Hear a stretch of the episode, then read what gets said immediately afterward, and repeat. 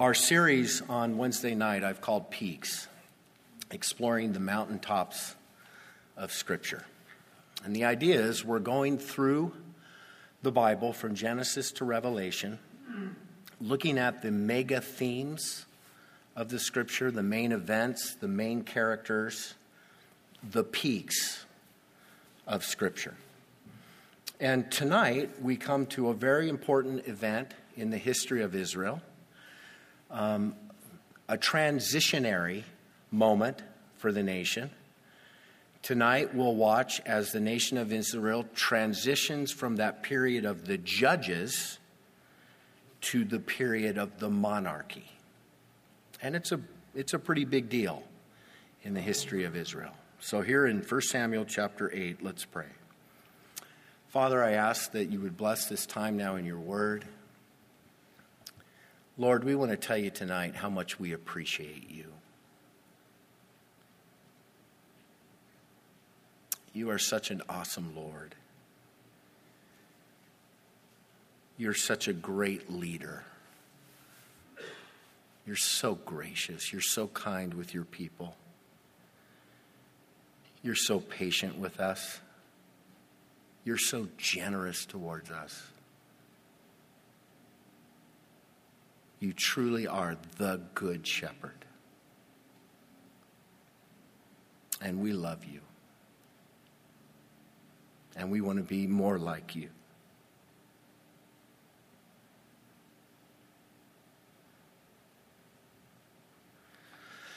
Continue to lead our lives. And I pray that all of us here tonight would be those who would allow you to take the lead rather than trying to do things on our own strength.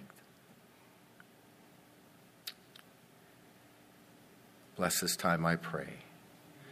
In Jesus' name, amen. Amen. Samuel was an awesome, awesome man of God. He was an incredible prophet of the Lord. He was a wonderful leader of the nation of Israel. The nation of Israel enjoyed many years of prosperity under Samuel's leadership. But look what happens at the end of his life. Look what we read in verse 1 of 1 Samuel chapter 8. It says, Now it came to pass when Samuel was old that he made his sons judges over Israel. The name of his firstborn was Joel, and the name of his second, Abijah. They were judges in Beersheba. But his sons did not walk in his ways. They turned aside after dishonest gain, took bribes, and perverted justice. That is such a disappointing passage to me. Samuel is absolutely one of my heroes in the scriptures, just this wonderful, wonderful man of God. But here at the end of his life, he makes some bad choices. And there are two details here that are disappointing to me. Number one, Samuel appointed his own sons, named Joel and Abijah, to be judges. He appointed his own two sons to succeed him as a judge. And that was odd. That's not how things worked in the time of the judges. In the period of the judges, God would raise up a leader, a judge, to handle a crisis for the nation for a given period of years, and then later on, raise up another judge from another family or another tribe. The judgeship, if you will, was not meant to carry down the family line. There was not supposed to be any dynasty of judges. And so Samuel here is sort of going against the program. And he's appointed his two sons to be judges. Now, they're judges way down south in Beersheba. That's the furthest southern part of the nation of Israel. And they don't have very much influence. But still, he's done that. And then, secondly, Samuel's two sons are not good guys. It says that they did not walk in the ways of their dad. They did not walk in the ways of the Lord. It says that they used their positions for personal enrichment. They turned aside after dishonest gain, took bribes, and perverted justice. So it, it, it's a bummer to me. He's a great man of God, but he was unable to pass his faith, his integrity down to his sons. And, and actually, you see that quite often in the scripture. It's quite a challenge. Now, it's very possible that one of two things happened. It may be that Samuel did not give his sons as much attention as they needed. Perhaps he wasn't there for them. Remember, he was very busy in the ministry. He was the prophet for the whole nation. We're told in the scripture that he would take circuit trips all around the nation.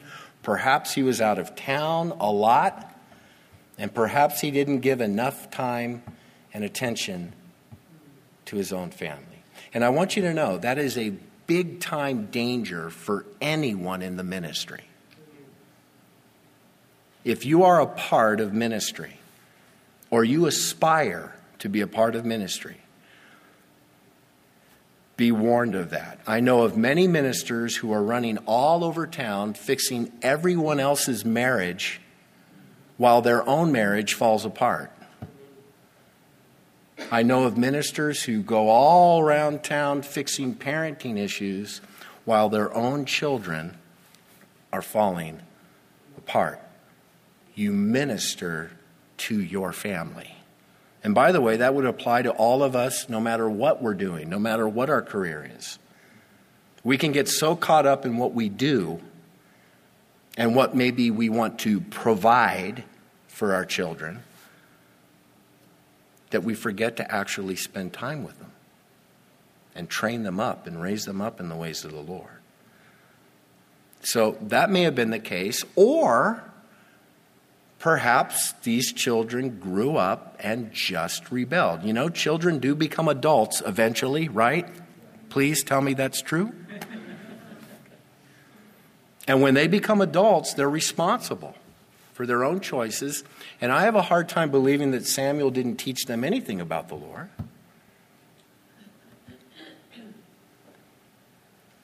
Perhaps they just grew up and they decided to go in their own way. They're way down in Beersheba.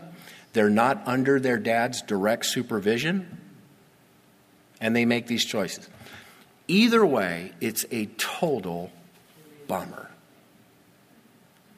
And this situation at the end of Samuel's life created a whole lot of insecurity for the entire nation. All of the Israelites were stressed about it. They have anxiety. They're thinking, oh man, this great leader, he's old, he's getting ready to die, and his two sons are greatly lacking. And so all of the elders of all of the 12 tribes of Israel, they got together and they had a meeting. And they came to Samuel with a proposition. Look what it says in verse 4. Then all the elders of Israel gathered together and came to Samuel at Ramah and said to him, Look, you're old and your sons do not walk in your ways. Man, that's real blunt, don't you think? You're an old guy and you have creeps for sons.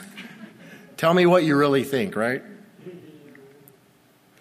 Look, you're old and your sons do not walk in your ways. Now make us a king to judge us like all the nations. Samuel, we want a king. And we want a king right now. Now, please understand that this is a radical proposition.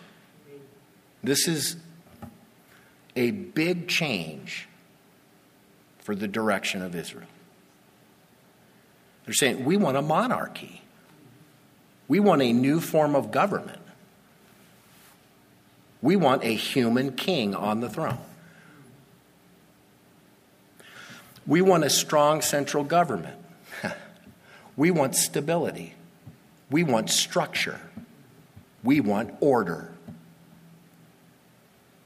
We want predictability. We want continuity. We don't want to know who's going to be leading when. And, and it's kind of ironic that they want a monarchy. Because if they were in a monarchy at that moment, they'd have Samuel, Samuel be king, and, and they'd have to take one of his two creepy sons, right? Because the monarchy goes down the line. So it's sort of ironic that they want it at this point, but they say, we want a king.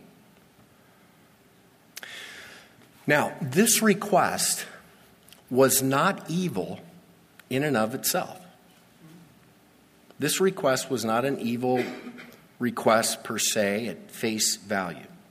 It wasn't wrong with what they were requesting, but they were wrong in two other ways. They were wrong in the way they were requesting. This is a demand, isn't it? We want a king, and we want a king right now. And they're saying, Samuel, give us this king right now. And they recognize Samuel's the spiritual leader of the nation. Samuel's going to go to the Lord with the request. So, really, this is, this is a demand of God God, we want a king. We want a monarchy right now. And there's no doubt that when they were meeting as the elders of the tribes, they probably were not even talking to God about it. We don't have any evidence that God was ever a part of their decision making process. So, this is a demand from God, and in this sense, they're rejecting God. And they are rejecting the current arrangement that God has made with their nation. See, right now at this period in history, they're in a covenant relationship with God, a covenant relationship with God by which God Himself is in charge of their nation. This is like a theocracy. The Lord Himself is the king. And they're to obey His laws, His commands, His word. And within that system in which they existed at that point, God has provided human leaders. There's a priesthood, there are prophets that God raises up, and there are judges. What they're saying here is we don't like that arrangement. We'd like to opt out of this covenant relationship with you, God. We don't want this anymore. This is a rejection of the Lord. And what's interesting is we know it's very clear in the scripture that God had it in the plans to very soon get them into a monarchy. That was part of the plan. In fact, the book of Deuteronomy was written 500 years before what we just read. And in the book of Deuteronomy, you find instructions for the future kings of Israel. So it was always in the plan. God was going to bring them into a monarchy at his time with the man of his choosing.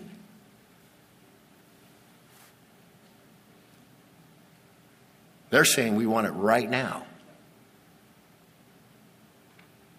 Give us one now. Wrong time. So it's wrong in the way they made this request. It's also wrong because of the motivation behind the request. Look at the last phrase of their request, and that tells a lot.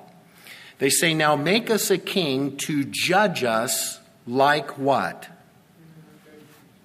Like all the nations. We want to be like the nations. Samuel, we look around, all these nations, all, they all have kings. They have strong central government, strong militaries as a result. We want a king. We want to be like all the other nations. In other words, we want to be like the world. Now, that's a big problem. Because the nation of Israel was called to be holy. they were called to be separate from the other nations, distinct from the other nations. Leviticus 20, part of their law says, You shall be holy to me, for I, the Lord, am holy, and have separated you from the peoples, that you should be mine. The strength of the nation of Israel was them being unlike all the other nations. And yet, here, we want to be like the other nations. And that's what they're motivated by. It's almost like a political form of idolatry. We want this other government, we want the worldly government. We're not satisfied with the government you want for us, God. We want the world's version. Well, this request made Samuel sick. It says in verse 6 But the thing displeased Samuel when they said, Give us a king to judge us. So Samuel prayed to the Lord. Now, I am certain that Samuel felt a little bit of personal resentment here. I mean, they're saying, We want a king now. Move over, old man. We want a new leader, a new form of government right now. This is a rejection of Samuel. And it's very strong here. It says it, it displeased him. In the Hebrew, literally, this request was evil in the eyes of Samuel. And Samuel could have gotten very upset. He could have blown his top. Instead, he prayed. By the way, I highly recommend that. When you feel like you're going to blow your top, leave the situation, go out and pray. Get some wisdom, get some clarity before you go off. So Samuel goes to the Lord in prayer and he tells the Lord about the request. And of course, the Lord already knows about the request, right? Well, look how the Lord responds. Verse 7 And the Lord said to Samuel, surprisingly, heed the voice of the people. In all that they say to you, do it. For they've not rejected you, but they've rejected me, that I should not reign over them according to all the works which they have done since the day that I brought them up out of Egypt, even to this day with which they have forsaken me and served other gods, so they are doing to you also. Now, therefore, heed their voice. However, you shall solemnly forewarn them and show them the behavior of the king who will reign over them. Now, I love how good God is. God is such a wonderful boss to work for. He's such a wonderful. Look at his grace and compassion towards Samuel. Samuel, listen, relax. You're not a failure. You're doing fine. They're not rejecting you, they're rejecting me. I love how God does that comes along and he comforts people. And he says to Samuel, Here's what we're going to do we're going to let them have what they want. If this is what they want, if they want a king right now, all right, we'll let them have what they want. But let's give them one more chance, Samuel. Uh, warn them of what's going to happen. Let them know exactly what to expect should they get a king right now so that they can make this choice going in with eyes wide open. Okay. Now, remember, they have this romanticized view of a monarchy and this beautiful, awesome, powerful king and all this order, structure, and power. Right? That's what they're thinking. Look what Samuel says to them, verse 10. So Samuel told all the words of the Lord to the people who asked him for a king. And he said, This will be the behavior of the king who will reign over you. He will take your sons and appoint them for his own chariots and to be his horsemen, and some will run before his chariots. He will appoint captains over his thousands and captains over his fifties, will set some to plow his ground, to reap his harvest, and some to make his weapons of war and equipment for his chariots. He will take your daughters to be perfumers, cooks, and bakers. He will take the best of your fields, your vineyards, and your olive groves and give them to his servants. He will take a tenth of your grain and your vintage and give it to his officers and servants. And he will take your male servants, your female servants, your finest young men, and your donkeys and put them to his work. He will take a tenth of your sheep, and you will be his servants. And you will cry out in that day because of your king, whom you have chosen for yourselves, and the Lord will not hear you in that day. Now, government's expensive. That's what Samuel's saying, right?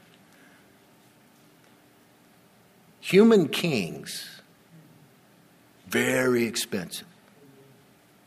Central government is expensive. Is our central government expensive? According to the Tax Foundation, the average American has to work until April 17th just to pay federal, state, and local taxes.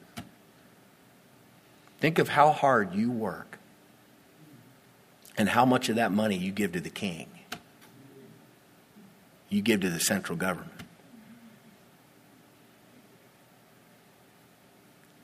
Human kings are expensive. And most human kings, listen, are takers, not givers. Most human kings rule in such a way that there's personal enrichment. I mean, look, look at six times it says, He will take. He will take. He will take your sons, draft them into his military. He will take your daughters into his service. He will take the best, the best part of your fields. He will take a tenth of your produce. He will take a tenth of your servants. He will take your donkeys. He will take your sheep. He will take your female servants. He will take everything.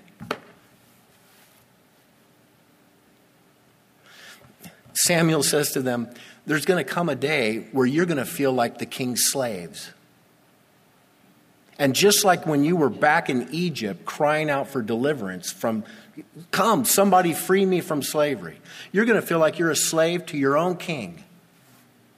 And you're going to cry out to God for deliverance and he ain't going to listen.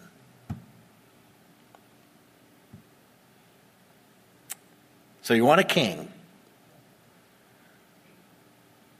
This is what you can expect. Well, at this point, they have a chance to rethink their position. At this point, they could say, okay, never mind. We'll do something else. But look what they say, verse 19. Nevertheless, the people refused to obey the voice of Samuel, and they said, No, but we will have a king over us, that we also may be like all the nations, and that our king may judge us and go out before us and fight our battles. Now, that shows more about why they want. They want to trust in a human king to go out and fight their battles. Now, the Lord has said and proven, I'll fight your battles. But they want to trust in human strength. No, we want a king. We will have a king. We will be like all the other nations. We will be like the world. Verse 21 And Samuel heard all their words of the people, and he repeated them in the hearing of the Lord. So the Lord said to Samuel, Heed their voice, make them a king.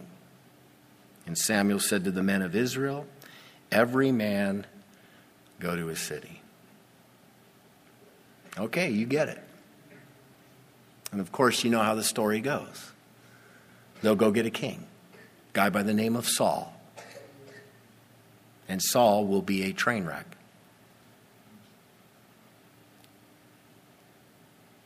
Saul will do great damage. And we'll study his life next week. You know, Saul, Saul's life is, is very tragic. He has a beautiful start. Beautiful, beautiful start. But because of pride and disobedience, he collapses. But you're going to get your king. We want a king. You're going to get your king. Now, I see some very important lessons from this story that I'd like you to consider. And there's a very important lesson concerning prayer here. It's incredibly important that we approach God in prayer with humility. Do you understand how important that is? That when we come to God in prayer, we come as humble, humble servants. And we should always come to the Lord in prayer with this submissive viewpoint, this submissive attitude, with this idea, you know, Lord, I really want your will to be, to be done. You remember when Jesus taught us to pray, how did he teach us to pray? Our Father who art in heaven, hallowed be thy name. Your kingdom come, your will be done. That should be the attitude that we bring to God every time we come to Him in prayer. God, your will be done. Humble submissive. How did these people come to God in 1 Samuel chapter 8? Did they come with humility? Absolutely not. They, they didn't come with a request, they came with a demand. God, we want this. And we want this king right now. We want things right now the way we want them. And here's something that's very important. We discover from this city or from this story that there are times where God will give you what you want. If you demand something from Him, He'll give you exactly what you demand and the train wreck that comes with it.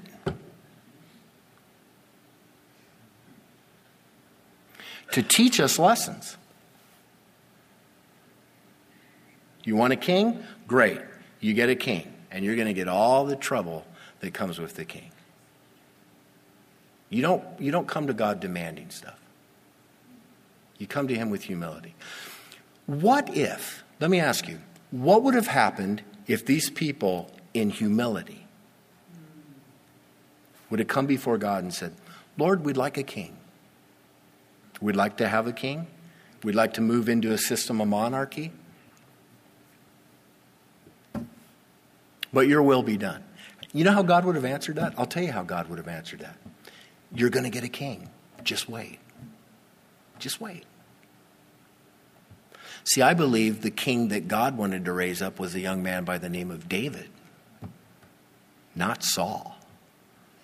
Later on, when Saul crashes, God will tell Samuel, Go anoint David, for I have provided myself a king among us. See, God had something better. They didn't have to go through the Saul years.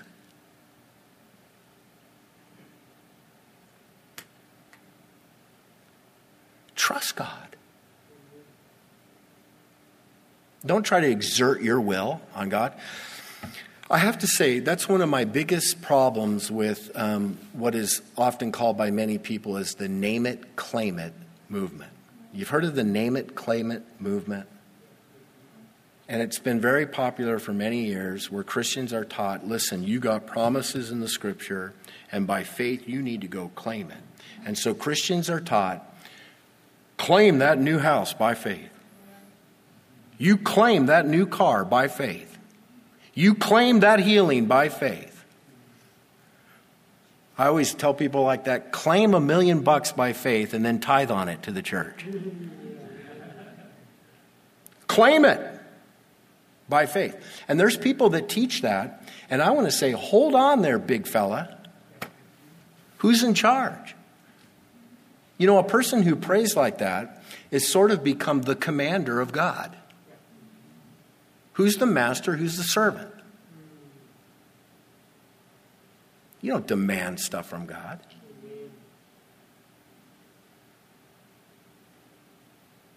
You come to God respectfully and with humility.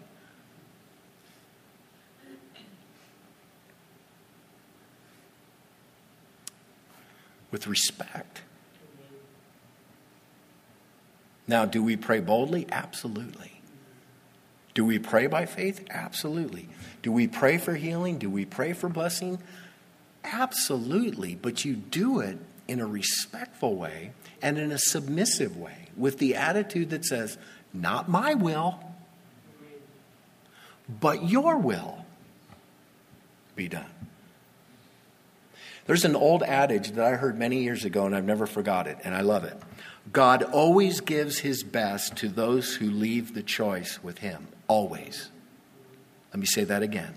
God always gives his best to those who leave the choice with him. Always. Do you believe that? Do you want God's best?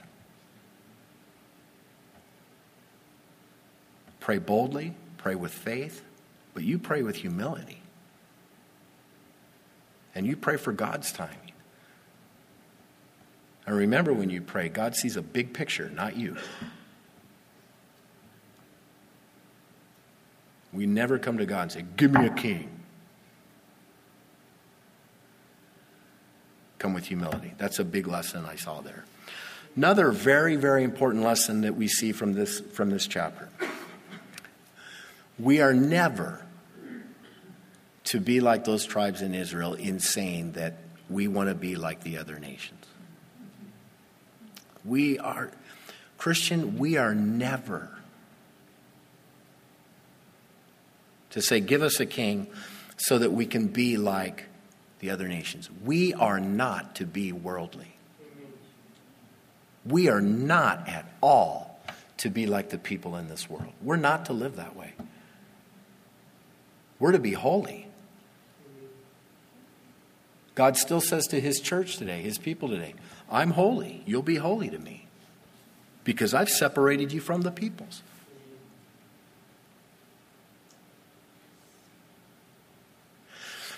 And, and, and I want to talk about that in, in two ways. First, let's talk about that personally. You personally, me personally, us personally, as individual Christians, we are not to live worldly lives. We are to be completely different. The command goes to all of us. Nothing could be clearer. In Romans chapter 12, he says, I beseech you, therefore, brethren, by the mercies of God, that you present your bodies a living sacrifice, holy, acceptable to God, which is your reasonable service. Do not be conformed to this world, but be transformed by the renewing of your mind, that you may prove what is that good and acceptable and perfect will of God. I, I, I love the Phillips translation of that, of that verse. It literally says, Do not let the world squeeze you through its mold. Do not let the things of this world press you through the mold. Christian, we are to be so different from the people in this world, set apart, distinct. 1 John chapter 2 Do not love the world or the things in the world. If anyone loves the world, the love of the Father is not in him. For all that is in the world, the lust of the flesh, the lust of the eyes, and the pride of life, is not of the Father, but of the world. And the world is passing away, and the lust of it, but he who does the will of God abides. For we're not even supposed to love the things of this world. Jesus said to us in John chapter 15, If the world hates you, you know that it hated me before it hated you. If you were of the world, the world would love its own. Yet because you are not of the world, but I chose you out of the world, therefore the world hates you. Listen, if you're a Christian, you have been plucked out of the world. You are a part of God's holy people, and you are to be different. The way we talk is to be different. The way we behave is to be different. Our marriages should look much different. The way we parent should be different. Where we go on Sunday morning should be different. What we do on Friday night should be different. what we watch, what we listen to, what we read should be different. The people we hang with, the activities we're a part of. You understand? We are to be different. If, if, we're, if, if we're the Christian of the mindset, well, I, I want to be like the other nations, I want to be like the world. No.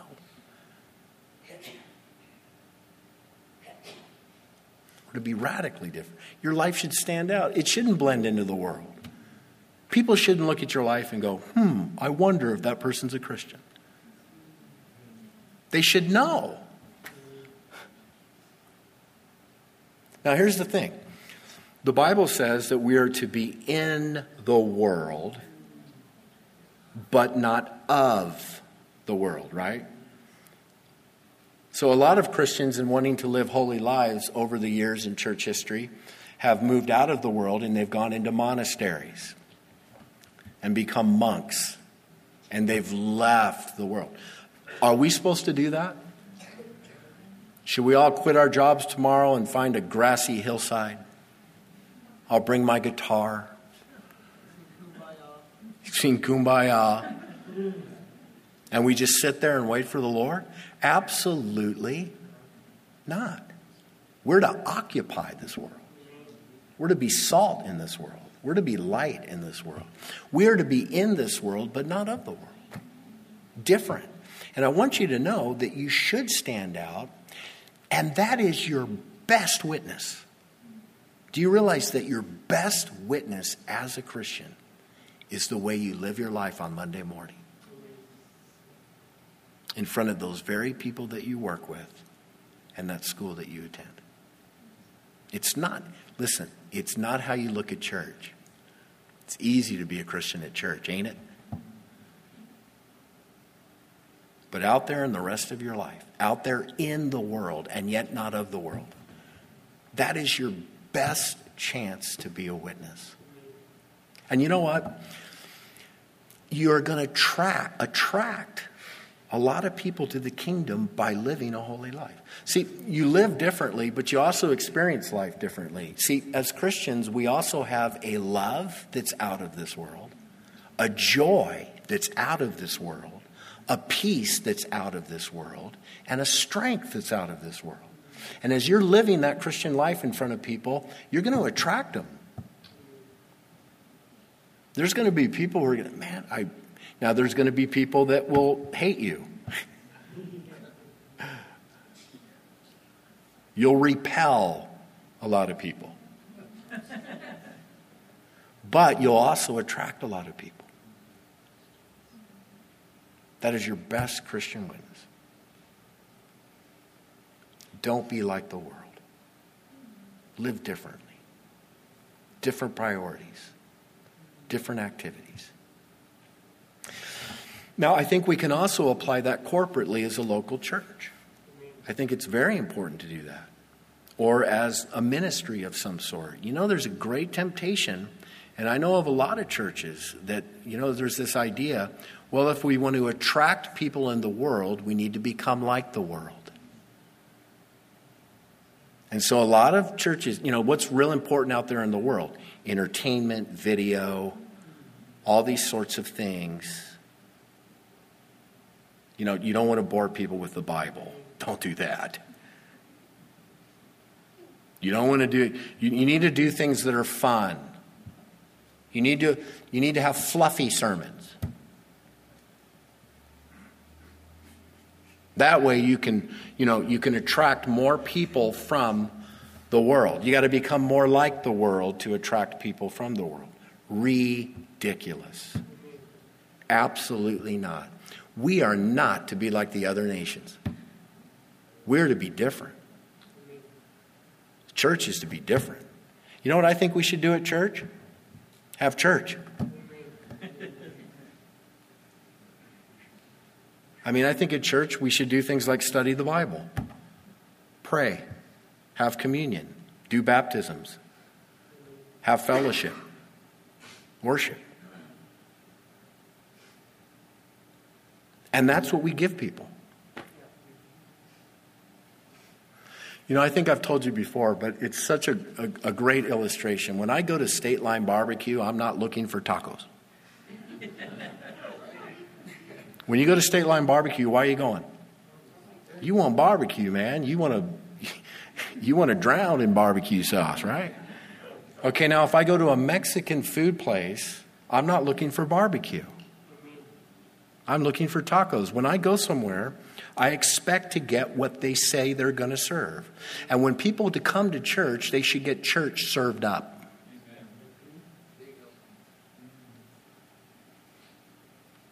And in fact, I think when the church is acting more like the world, it confuses everyone in the world.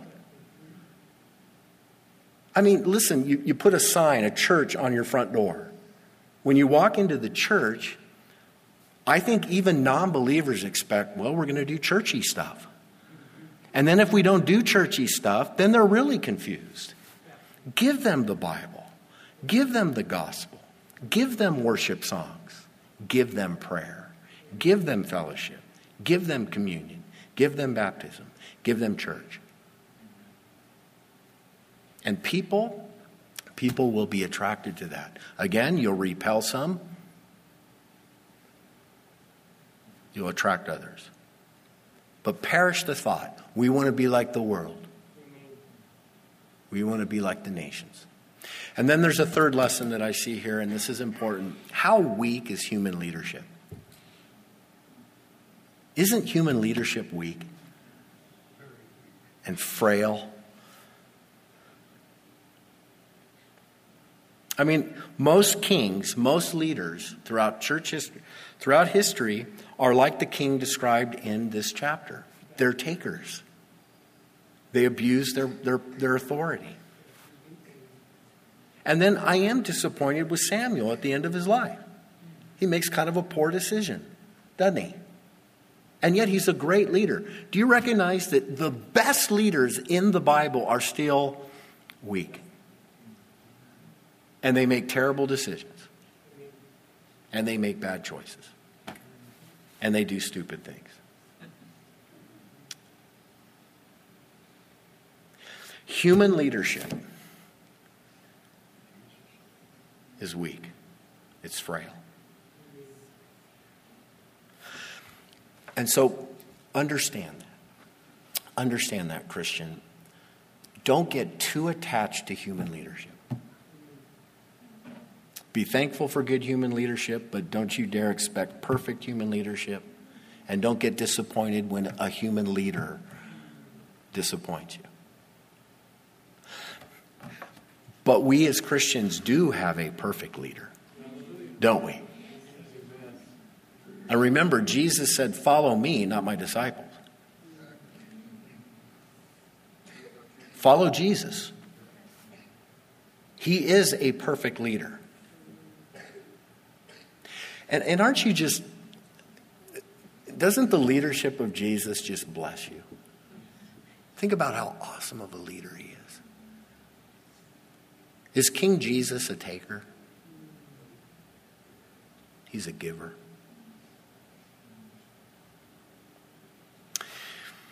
According to him, his mission was for even the Son of Man did not come to be served, but to serve and to give his life a ransom for many.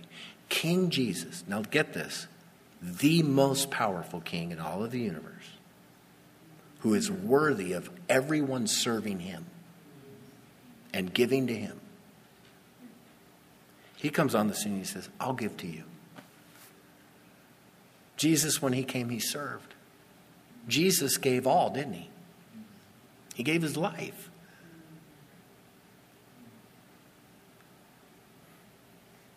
Jesus still gives, doesn't he? He gives people salvation. He gives people brand new starts.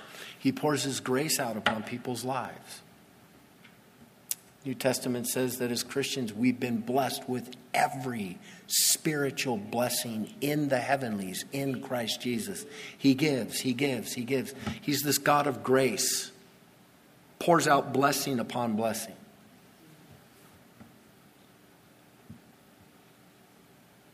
He's a good king, isn't he?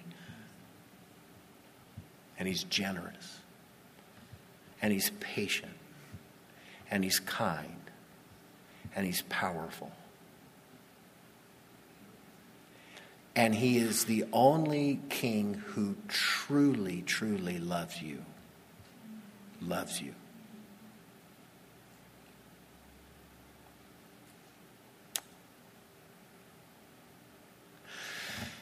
By the grace of God, if God calls us into positions of leadership, may we be like that. May we be like Jesus. May we be servants to others. May we truly love the people we lead and care about the people we lead. And reach out and bless the people that we lead.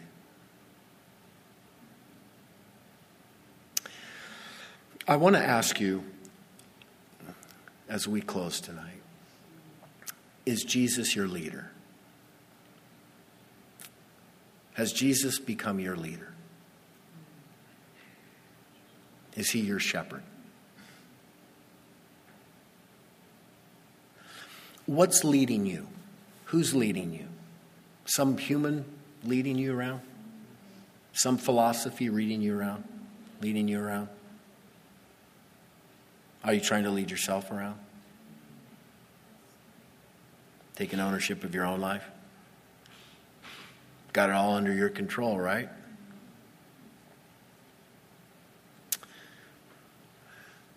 Let Jesus lead.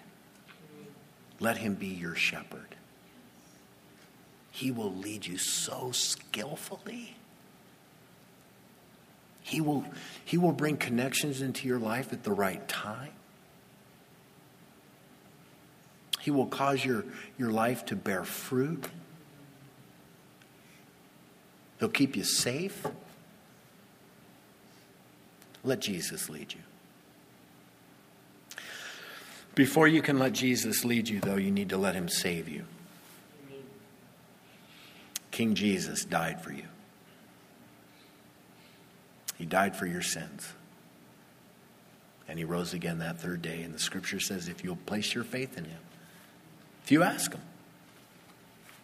He'll wash away all your sins. You'll become a child in the family of God, and He'll become your leader, and He'll lead you. Let's bow our heads. Let's bring this to the Lord. Lord, again, we are so grateful for who you are, what you've done, your skill, your love. Your grace, your generosity, your leading.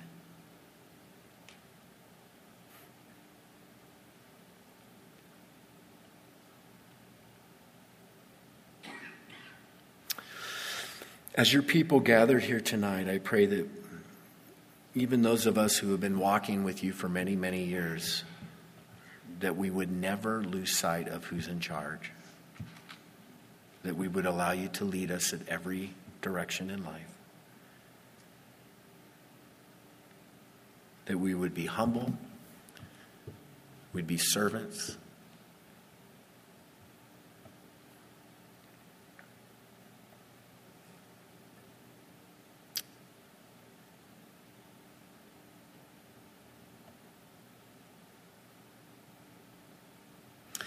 Father, I pray that as leaders here tonight in the ministry or leaders in, in various parts of the community, that we would be different from the ways of this world, that we would follow your direction, that we would march to the beat of your drumming, that we do, we do things the way you want us to do things.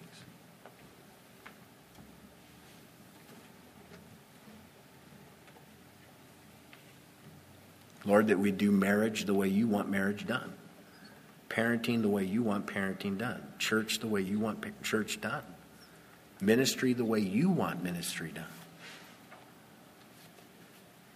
life the way you want life done. We submit ourselves to you. We confess that we don't have all the answers. We're not smart. We need your leading. So, Lord, give us that.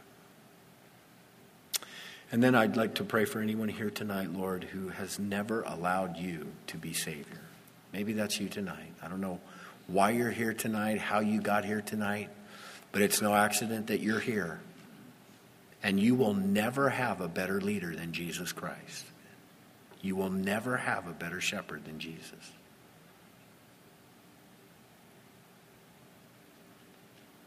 And he did die for you. He paid the price for your sins and he rose again that third day. And he's here to save you tonight. He'll save you right now. He'll put his spirit in you and then he'll begin to lead you. But you have to ask him. You have to, you have to reach out to him. And so I'd like to lead you in a prayer right now.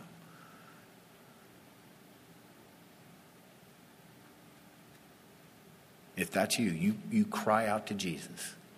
Cry out to the Lord. Say, Lord, lead me. Take ownership of my life. Be my Savior. Thank you for dying on the cross for me. Wash away all my sins. Take over my life. Repair all the damage I've done. Give me a brand new start right here, right now, tonight. I submit myself to you. Fill me with your spirit. Help me to follow you all the days of my life.